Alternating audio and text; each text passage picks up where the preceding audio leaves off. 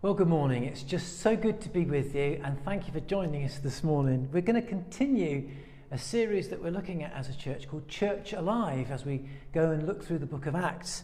And this morning, our theme is devoted. And uh, we're looking at Acts chapter 2, verses 42 to 47. And Luke uh, records a time that he observes within the early days of the church after the filling of the Holy Spirit coming upon those early believers. And uh, in Acts 2:42 we read these words, they devoted themselves to the apostles' teaching and to fellowship, to the breaking of bread and to prayer. Everyone was filled with awe at the many wonders and signs performed by the apostles. All the believers were together and had everything in common. They sold property and possessions to give to anyone who had need.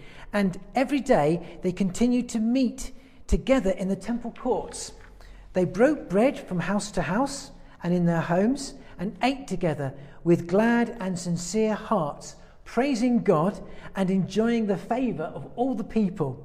And the Lord added to their number daily those who were being saved. Last Sunday, we looked at the filling of the Holy Spirit, the day of Pentecost, when the fire of God came upon all of the believers as they were assembled together.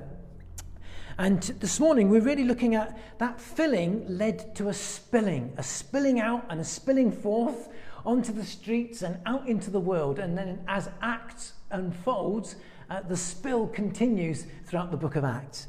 And it's that that Luke focuses on, and that's what we're going to look at this morning. There are some principles that come to mind as we look at this together. And this filling led to a spilling, and, and, and we're going to look at those right now. And, and so it says there, and Luke records, it says in his recollection, they devoted themselves. As the Holy Spirit came upon them and filled them with fire and filled them with hope and filled them with power, it says that the first thing that, that was observed, it leads to a devotion a, a, real welling up in their hearts. Now, that word devoted in the English language there is really interesting. It literally means to attend to, to persevere, to be earnest towards, constant and diligent, to adhere closely to, to wait upon and it's been translated um, devoted. The idea to wait upon is to, to serve, to give your all, to kneel before, to at, at, at, your every whim, to, to bow and come before, and to give your all to, to whoever or whom you're serving. To be earnest, to persevere, to have a, a real sincere, dedicated, devoted, passionate, whole heart before God. Uh, hence, termed devoted. And it says there that this filling led them to be devoted. It says they devoted themselves. Do you notice that? I noticed that there, that it wasn't a, a devotion that was based because of others. You know, it was the church that needed to stir up my devotion, or the, the apostles had to stir their devotion, or um, another person had to stir their devotion. Uh, they devoted themselves. It, you know, they were the, in charge of their own heart, their life, as it were. Um, it's interesting because later Paul, in this same sort of theme comes up when Paul writes to a man called Timothy, a young pastor, in 1 Timothy uh, chapter 1, verse 6. It's a letter, and he says to Timothy, I remind you to fan into flame the gift that is within you. So there's the same idea of you, me, to stir our hearts and to come and bring our hearts for the fire of God to fall, and then for us to stir our hearts when the, the fires begin to, to, to go out or, or, or we grow a bit cold.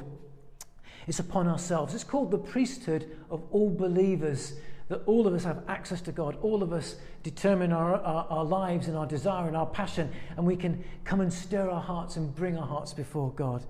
And uh, it goes on to say that they, de- they devoted themselves to the apostles' teaching. The apostles were the original um, disciples, the 12, and then they brought another one because Judas um, uh, fell by the wayside. And these were the people that observed, were with Jesus, and saw his death and resurrection, and could attribute the living Jesus now alive and uh, it's their teaching that the early believers uh, gave their hearts wholeheartedly to. It wasn't just an experience, amazing experience though it was, well, it was an incredible miracles going on and around them. And it was exciting and very exciting. but this excitement and this incredible filling of the Spirit and the power and the experience and the miracles found a channel of devotion in amongst the apostles' teaching. They gave themselves. Today, that would be the writings of the New Testament, because the apostles' teaching in the writings of John, uh, in the Gospels, um, of, of, Paul, the Pauline writings, um, Peter's writings. these, these are the, the New Testament. So today, to give our hearts and lives to the New Testament, to reading and knowing the, the power of the New Testament in our hearts and lives. Lots of teaching today, it's, but it's got to be New Testament based. Lots of great ideas, lots of incredible videos, lots of motivation, lots of self help, some incredible stuff going on, but it's got to be rooted in the apostles' teaching, and that's the New Testament for you and I today. A man called Martin Luther, a German monk, he's accredited uh, of being the flame for the fire of the Reformation. The Reformation was probably the greatest renewal of the church in the whole the church has ever known. One of the greatest renewals the church has ever known, where um, Protestantism um, came to the fore uh, to protest against the authority of the day. And Luther uh, looked to, to, to protest against that which he didn't feel was biblical. And his inspiration came from reading the New Testament and particularly the letter to the Romans. The letter to the Romans. He was a, a diligent monk whose heart was set on fire through the apostles' teaching in the New Testament. And uh, he then was the flame to light a fire of the Reformation, a renewal. The power of the Word of God is living and active and alive. And uh, the second thing is, and so for you and I, the same for you and I today, the second thing is that they gave themselves, devoted themselves to fellowship. The word there is this idea of there was a, a close proximity and a participation with one another. They wanted to be in proximity and to participate in each other's lives. Now, that word fellowship, that the particular word, literally means to be um, weaved together. Last week we looked at joined, jigsawed, glued. This idea means to be weaved, to participate, to be weaved in. It's a picture of a weaving and a beautiful, um, when you you're weaving together, there's a beautiful picture and you can have a, a, great pattern or design or tapestry or whatever it is, and it can look amazing.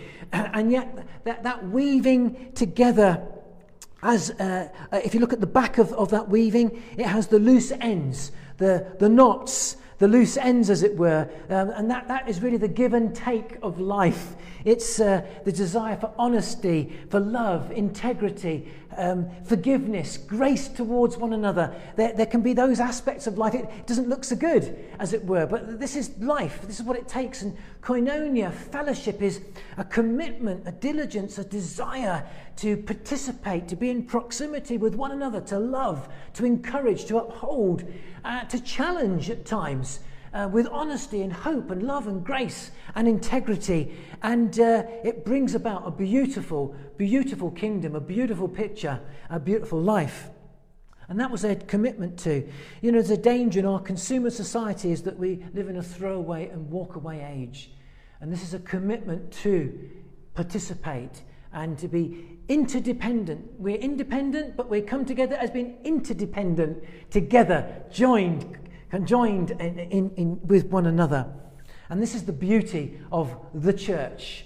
Uh, whether it's you know a thousand people, ten people, we're called to participate and be in proximity and to encourage in each other's lives as well.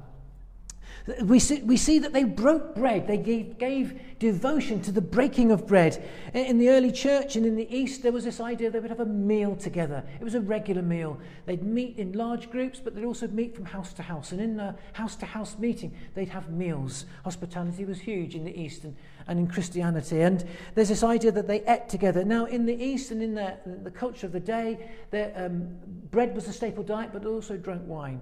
And it's also a throwback to the Last Supper, the Passover meal where Jesus said, This is my body broken for you. Take this cup. This is my blood in remembrance of, do this in remembrance of me. I'm going to die and give my life for you, sacrifice, but I'll be raised from the dead. And as you trust in me, you'll know the resurrection and life. And so there's this understanding they had a meal together, and in the course of that meal, they'd have broken the bread and taken and drunk the cup and shared that in the, in the course of, of being together in fellowship and, and a meal together. And the idea there is that the very center of their lives, central to their lives, is this understanding of Christ, his cross, his death and resurrection. It's right every day. It was an everyday central part of life. And the power of the cross in, in the resurrection, power over death, and defeat and giving hope, um, the power of repentance. If you come and turn your life over to God, He'll forgive and heal and change and reform your life. And reconciliation, the drawing us back into the family of God, but also being reconciled to one another. You know, we'll fall out from time to time. And there's this tremendous power of not only for eternal life, but a power for life it's the death and resurrection of Jesus. And so the breaking of bread wasn't just a little meeting that they had, as a, and then off they went and did their own thing, but it, put, it reminded them and put Jesus center of their very lives. And so, too, for you and I today, Jesus to be the very center, his death and resurrection, the power of the cross, repentance, reconciliation, his resurrection life every day in our hearts, to be reminded and to, to lay hold of that. It says that they also gave themselves to not only the apostles' teaching, to fellowship, to breaking of bread, but to prayer. They gave themselves to prayer. The early church was powerful, passionate, and had a sense of God's presence. And it's interesting, in, in the midst of that, we want the power, the passion, the presence of God. They were incredibly prayerful. Incredibly prayerful. Luke records his observation throughout the letter or the writing of Acts of the Apostles, Acts of the Holy Spirit. Um, the, the, observation is that, that, they often gathered in prayer. He gives incidents, incidents of where people prayed individually, but he records again and again and again and again gathered prayer, gathered prayer, prayer gatherings, and the power of meeting others in prayer and prayerfulness. Um, it's, it's so important, and, and Luke records this I think there's a point. He's trying to make a point here. He's showing the, the fire of the Spirit is linked to the prayerfulness of our hearts and lives. You know, um, C.H. Spurgeon said this. Uh, he said that the prayer meeting is a graceometer, and from it we may judge. Um, of, we may judge of the amount of divine working among a people. The prayer meeting is a graceometer, and from it we may judge of the amount of divine working among a people. It's a graceometer to the workings of God amongst the people. And um, I'm not surprised by that. He, he, incredible church in London, Metropolitan Tabernacle, during its age, was, was the most amazing place. And it wasn't just Spurgeon's preaching. He said that it was, it, he went down underneath the Metropolitan Tabernacle. There were hundreds of people praying all the time, every day, and throughout his services. You know, the church is not an earthly organization, it's a heavenly family. Yes, we are rooted here on earth. We do live our lives on earth. We live together. We're in our community. But it's not just a group of friends or mates and we've got a common idea. We're a club. And it's a, we're not just an earthly organization. We are a heavenly family. In other words, we, we are of divine design. To be born again, John says in his gospel, is to be born of the Holy Spirit, born from above.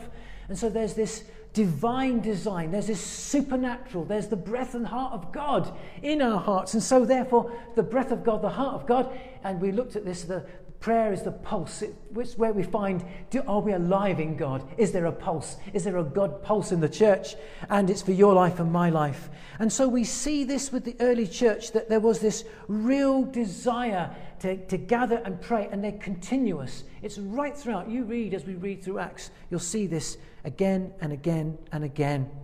And so, too, for you and I, there's this prayerful conversation, joining with others on my own and getting, gathering with others. And they did this uh, with a real sense of hope and joy. And, and it was electric because uh, it, it, the power of God, the presence of God, the purity of God, the beauty of God was displayed.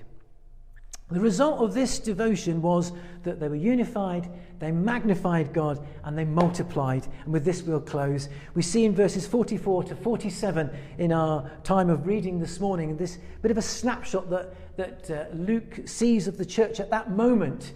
And it's a small wonder, isn't it, that they were unified. This is the result that came out of this real fire, this filling, and then spilled out in a unity. They were unified. In verse 44, we read, All the believers were together and had everything in common. That's verse 44. There was harmony.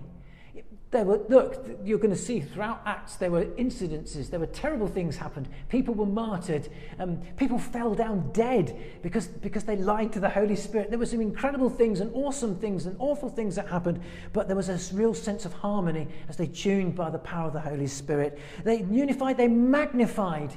It says in, in verses 46 to 47 with glad and sincere hearts, praising God and enjoying the favor of all the people. There was a real prayerful, joyful, thankful, worshipful, desirous heart that came amongst his people. And as they joined in harmony and gave glory to God and were thankful to Him in the face of challenge and worries and uh, the Holy Spirit, it says that they were multiplied. And with this, we're finished. They multiplied. The Lord added to their number daily those being saved. Now, God added them. He stirred the hearts of people. And we're hearing people's hearts being stirred.